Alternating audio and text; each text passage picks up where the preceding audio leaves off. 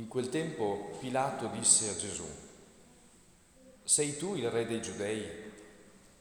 Gesù rispose, Dici questo da te oppure altri ti hanno parlato di me? Pilato disse, Sono forse io giudeo? La tua gente e i capi dei sacerdoti ti hanno consegnato a me. Che cosa hai fatto? Rispose Gesù, il mio regno non è di questo mondo. Se il mio regno fosse di questo mondo, i miei servitori avrebbero combattuto perché non fossi consegnato ai giudei, ma il mio regno non è di qua giù. Allora Pilato gli disse, dunque tu sei re? Rispose Gesù, tu lo dici, io sono re. Per questo io sono nato e per questo sono venuto nel mondo, per dare testimonianza alla verità. Chiunque dà la verità ascolta la mia voce. Parola del Signore.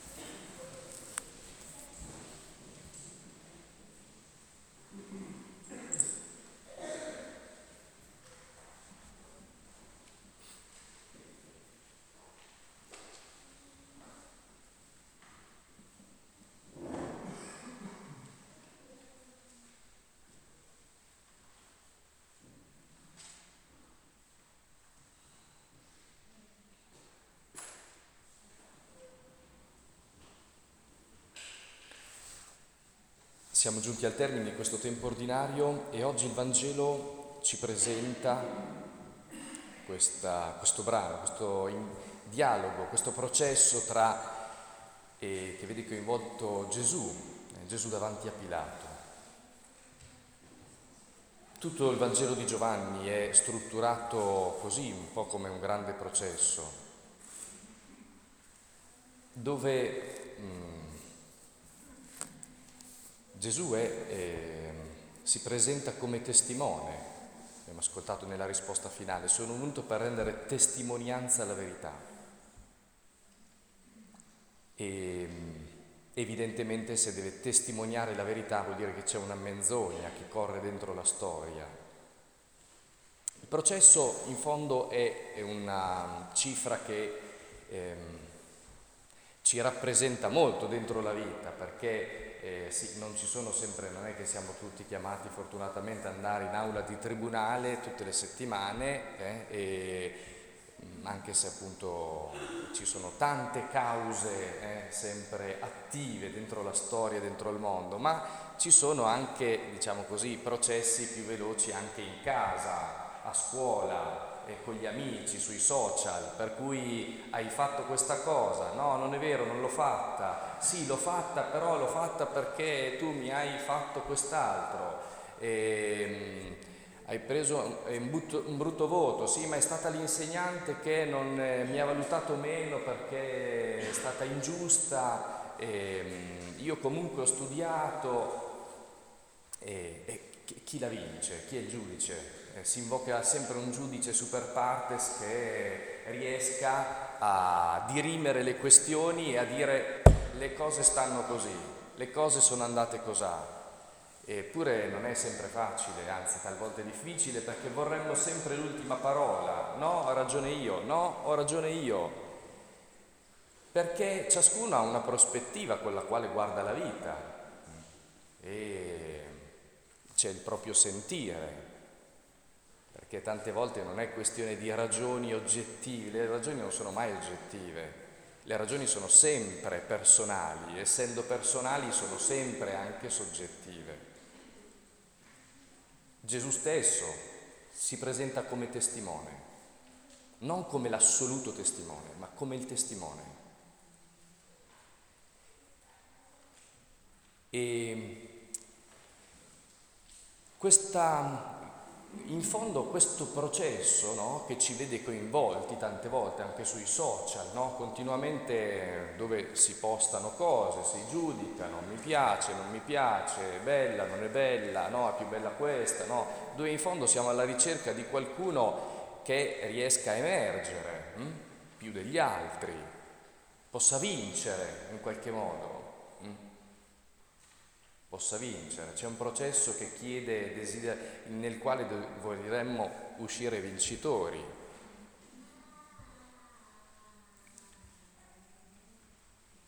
Pilato fa questa domanda a Gesù, sei tu il re dei giudei? E Gesù eh, che cosa fa? Gli rimanda la, eh, la, la risposta, la dom- alla ris- questa domanda dice, ma dici questo da te oppure altri ti hanno parlato di me? Cosa vuole fare Gesù anzitutto?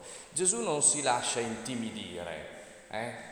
E Pilato aveva, sapeva bene Gesù che Pilato poteva avere la possibilità di vita di morte su di lui, in fondo che aveva...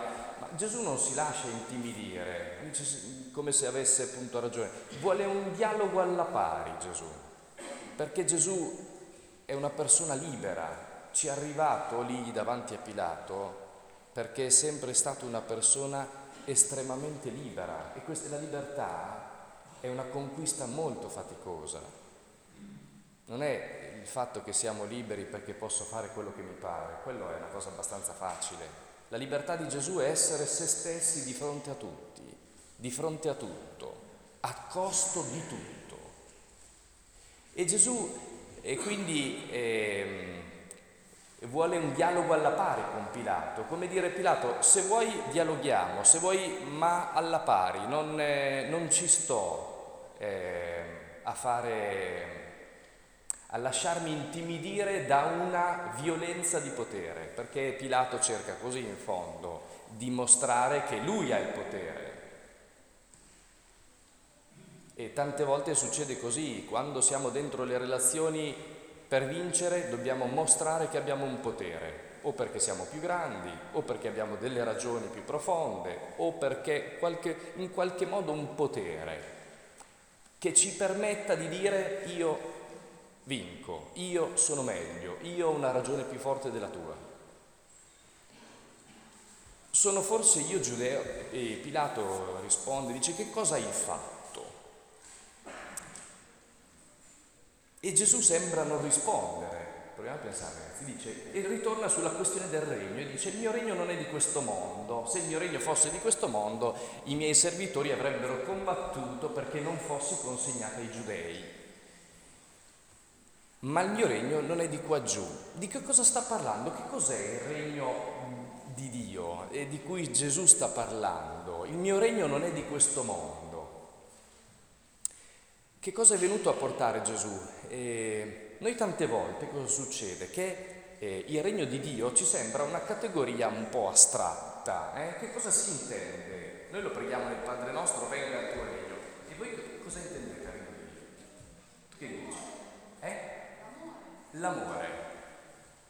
Benissimo, qualcuno direbbe benissimo, l'amore. Poi è venuto a portare l'amore. Prendiamo questo, no? il regno di Dio come l'amore è una cosa eh, molto bella, ma noi tante volte vogliamo dire e quindi cosa vuol dire, e quindi come si traduce, e quindi dove lo vedo. E perché effettivamente poi abbiamo bisogno anche di tradurlo, eh, di vederlo questo regno. Il regno dice non è di questo mondo. Perché non è di questo mondo? Sta parlando del paradiso Gesù? Eh? Sì. Mm. Ni. Perché? Perché ni? Perché noi se pensiamo semplicemente al regno di Dio, il paradiso è come... Eh, ma Gesù è venuto per stare dentro questo mondo, per portare il regno di Dio dentro questo mondo, però dice il mio regno non è di questo mondo. Perché? In fondo di cosa sta parlando? Sta parlando dell'amore, sta parlando dello stile delle beatitudini, quando dice beati poveri spirito perché di essi regno dei cieli, beati miti perché erediteranno la terra. Qual è il regno di Dio? Il regno di Dio, il problema qual è? Ce l'hai dentro il tuo cuore, dentro la tua vita. Il regno di Dio è dentro e nello stesso tempo è di un altro mondo, è l'entrata dentro questo mondo di un'altra dimensione, di, di un'altra modalità. Lo vediamo, il regno di questo mondo è il regno di che cosa? non è semplicemente il nostro mondo, ma quando noi lo viviamo, per Giovanni il mondo è inteso il mondo quando noi viviamo male, quando viviamo nell'egoismo, nell'invidia, nella gelosia e questo diventa un brutto mondo, diremmo noi. E, ma il regno che è venuto a portare Gesù, che, che da cosa parte? Parte dal cuore, parte dalla nostra vita. Il regno di Dio ce l'abbiamo dentro di noi.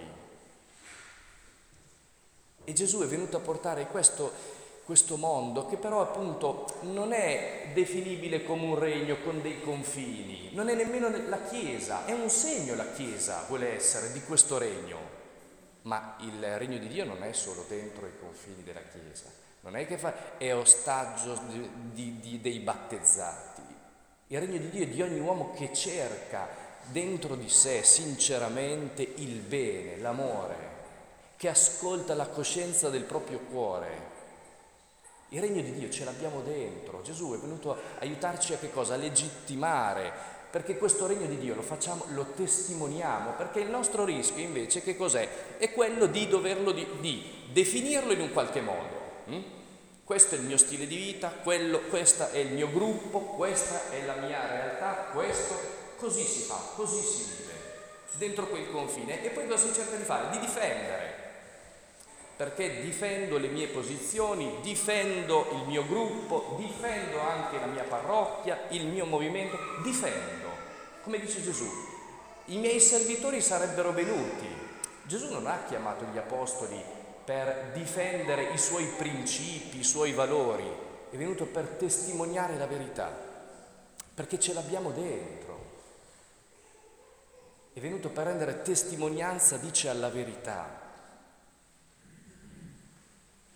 Perché il problema, se dobbiamo difendere, se dobbiamo trovare qualcuno che venga a difendere, eh, viviamo sempre dentro l'esperienza di essere minacciati. E oggi come oggi ci sentiamo tutti minacciati, perché quello la ruba, per quello la fa, perché quello là basta accendere il telegiornale, uno si sente minacciato, per fortuna almeno c'è il televisore che non, te, non, non ti attaccano, ma sono già dentro casa è tutto fatto dove tu ti senti minacciato e quindi ti devi difendere da tutto, da tutti. E così non si vive che cosa? L'unica cosa che serve, la testimonianza. Perché? Perché abbiamo paura di perdere che cosa? Abbiamo paura di perdere qualche cosa che ci venga sottratto. Gesù non ha paura, perché? Perché l'amore non te lo può rubare nessuno la preziosità della tua vita, sei solo tu, tu, che te la puoi rubare, sei solo tu che te la puoi spegnere. Siamo solo noi.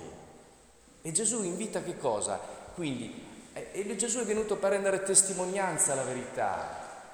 La testimonianza che cos'è? La testimonianza è questa che noi siamo chiamati a portare e quindi a non doverci difendere, ma portare questa bellezza che siamo, in mezzo agli amici, in famiglia, a scuola, nel gruppo, lì dove sei, a, testim- a portare. La testimonianza è il portare quello che siamo, il far emergere quella luce che abbiamo dentro di noi. La verità di Gesù qual è? Che il Padre è il Padre della vita e dell'amore e che tu sei un figlio. Questa è la verità che Gesù è venuto a portare, è venuto a testimoniare questo non a convincerci, guarda che c'è Dio che ci ama, se tu non ci credi sei un miscredente, se, guarda che Dio ha detto così, se non lo fai sei un peccatore. Non è venuto a fare questo Gesù, a testimoniare la verità, perché è la testimonianza che accende i cuori liberi nell'esperienza, nel desiderio di fare a nostra volta.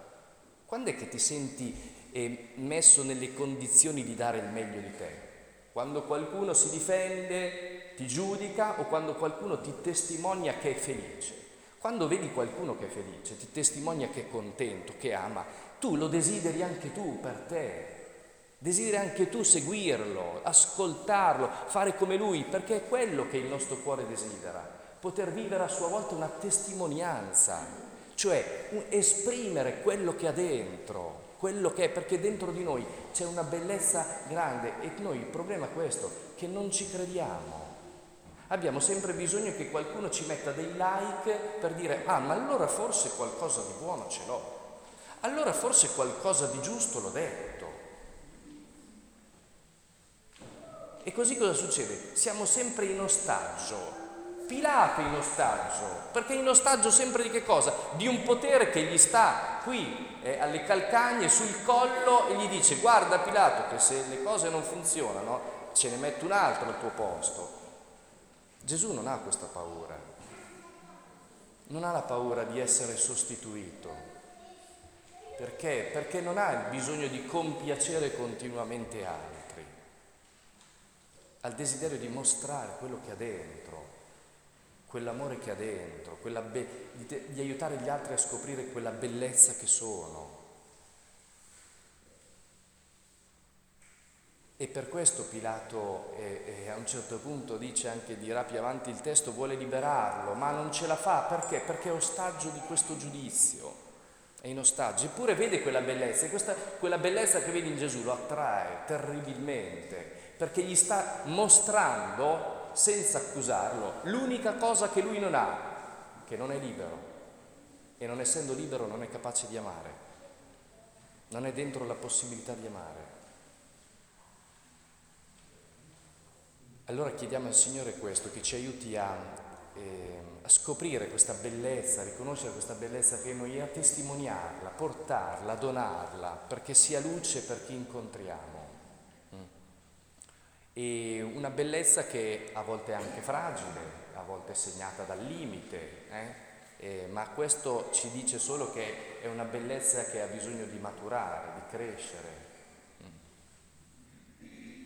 Chiediamo al Signore che la nostra vita possa diventare così una testimonianza della verità, cioè di quella bellezza che Dio ha posto dentro la vita, dentro la storia.